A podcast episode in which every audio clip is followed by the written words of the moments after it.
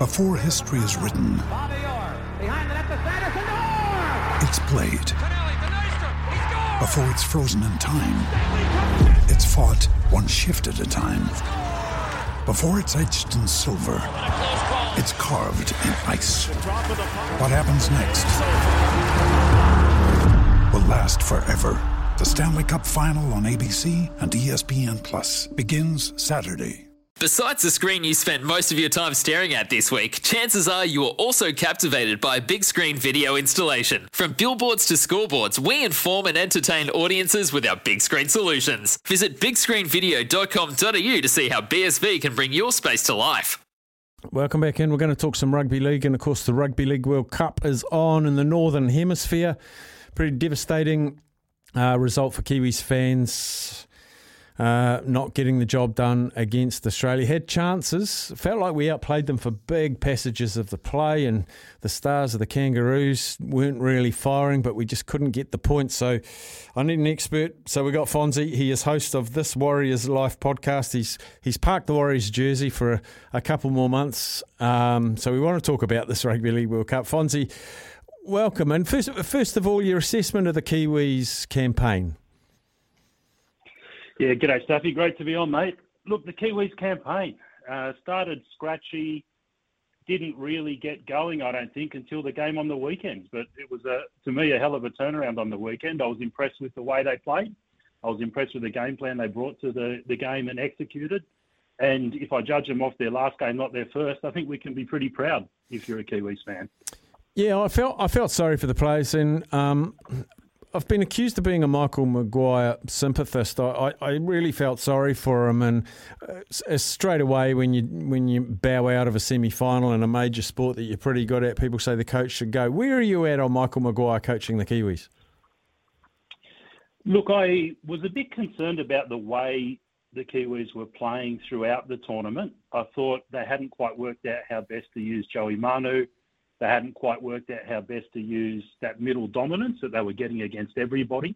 And so I think there were legitimate questions about whether Michael Maguire had the game plan and was, was getting it into the side that was going to beat the big sides. But to me, uh, the performance on the weekend, I think he got it right. He made the adjustments he needed to. And it just came down to moments on the weekend. I think the Kiwis team was every bit as good as Australia, and it was just down to the ball, individual moments. So, and if you look at it realistically, Staffy, I mean, I, I can't wait to watch Samoa play this weekend, and I hope Samoa wins. But um, realistically, that could have been the final on the weekend. Mm. If you won that game, you had one hand on the World Cup. So, going down by two points in that game to Australia, I think um, I don't think you can judge him too harshly. Why did the Kangaroos struggle to uh, to combat us? Was it were there failings amongst that group?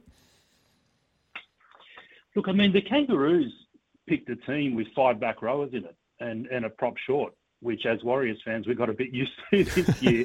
and it and it's um it's a play that you know that is going to put you on the back foot against a team with a pack like the Kiwis. All of the Kiwi middles are elite middles.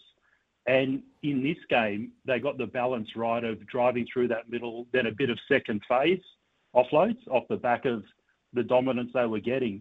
And so that really meant that um, the Kiwis were keeping the Kangaroos honest and, and asking some questions of them. The flip side of that, too, is the Kangaroos weren't making easy meters against the Kiwis, and all of that strike they've got out wide never quite got the time and space to be able to sort of take advantage of, of that strength that the, the Kangaroos have. So I think the answer is if you've got better middles and you can get on top in that middle, the strike out wide gets sort of degraded quite a bit, and that's what we saw. The other semi final was, oh, I, I was watching it and I was thinking that this reminds me of the 2011 World Cup when. Uh, Rugby World Cup when the All Blacks beat France 37 17 in the opening pool. France also lost to Tonga in pool play, found their way into the semi, and then just about burgled the final. But this is an even more remarkable comeback by Samoa over England, who went down 66 in the opening game and then get a, a golden point victory. Uh, massive comeback from them. Yeah, amazing, wasn't it? I mean, you've got to wonder how much preparation the Samoans did or were able to do in that first week. because it was a completely different side on the weekend.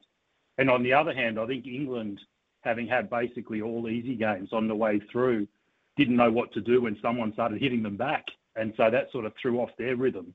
And so the game to me had no rhythm. It was just a collection of remarkable things that happened over 80 minutes and into Golden Point.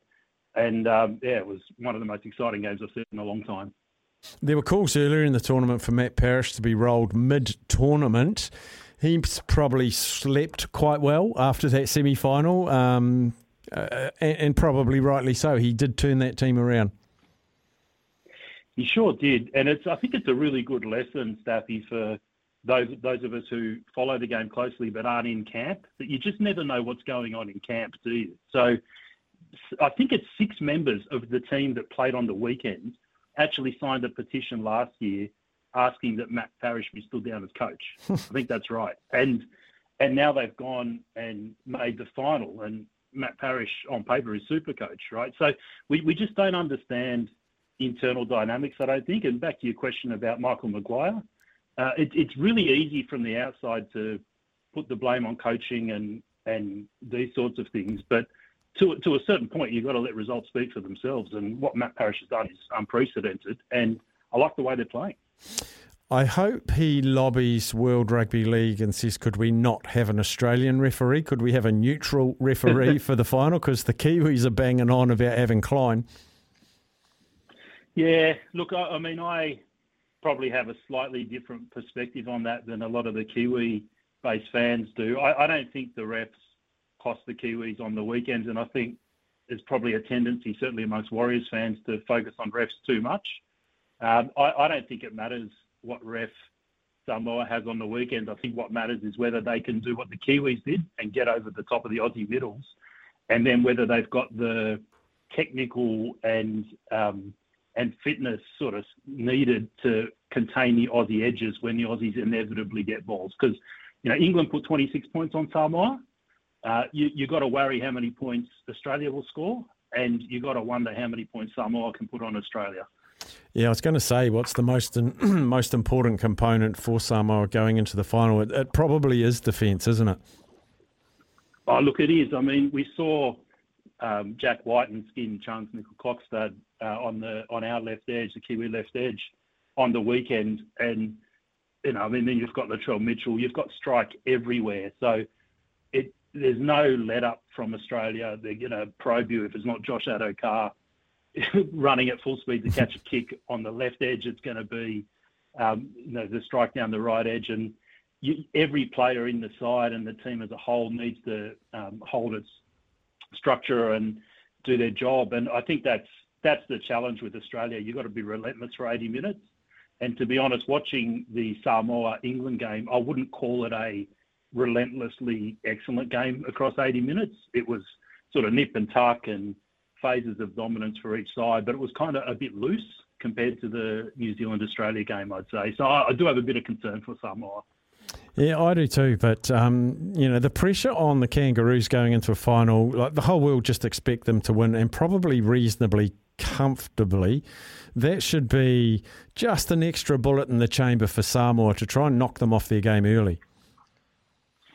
Absolutely. I mean, Samoa's got absolutely everything to gain, nothing to lose. And in a way, the Kangaroos have everything to lose and nothing to gain. Just the way the the matchup comes together and the expectation on both sides.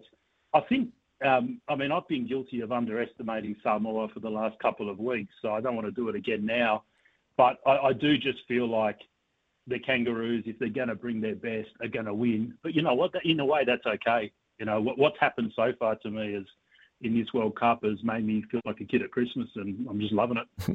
we're talking to Fonzie. He's host of this Warriors Life podcast. Speaking Warriors, we're starting to see a few jerseys on social media, a few photos, a few signings. Uh, you're getting excited. Is it too early for you to start getting excited for next year? For the Warriors, well, I'll tell you, Staffy. Like, I mean, this World Cup, and in particularly what Samoa has done, and also watching the Kiwis and other teams has brought back sort of my love or the magic of the game for me because I lost it a bit this year. And uh, I'm really excited that Andrew Webster's hit the ground running. I like what I've been hearing from him so far. Um, but yeah, look, I, I think as the off season goes on, I'll, I'll build back up into into the Warriors. But I'm not going to lie, I had a lot of apathy coming out of this year, and that's very unlike me. So this World Cup's sort of been the jolt I needed to get my get my rugby league head back on. Brilliant and fair enough. Hey, Fonzie, appreciate you chatting to us out of Australia today. Warriors to the core, Kiwis as well, but uh, this week it's Go Samoa, eh? Go Samoa. Good man. Thanks, Fonzie. This Warrior's Life, that is the name of his podcast. Do subscribe to that. Uh, he gives you really good coverage during the NRL season. And I think, like um, a lot of people, um, myself, Sam, Captain K, people in the office, we really, really hope uh, Samoa rise up. And uh, just as the Black Ferns did, Black Ferns were underdogs, Samoa are underdogs, and we see a wonderful spectacle for the Rugby League World Cup uh, coming up this weekend. Um, we're going to take a break for news, sport, and weather. After the news, we're going to have a chat with Spencer Kite. He is a UFC.com uh, feature writer, and we're going to have a look back on the four Kiwis that were involved in the UFC yesterday. A couple of belts, uh, Israel Adesanya going down, but a welcome return to the winning podium for Dan Hooker as well. So Spencer Kite on the UFC after the news. Sometimes needing new tyres can catch us by surprise. That's why Tyre Power gives you the power of zip pay and zip money. You can get what you need now, get back on the road safely, and pay for it later. Terms and conditions apply. So visit tyrepower.com.au or call 13 21 91.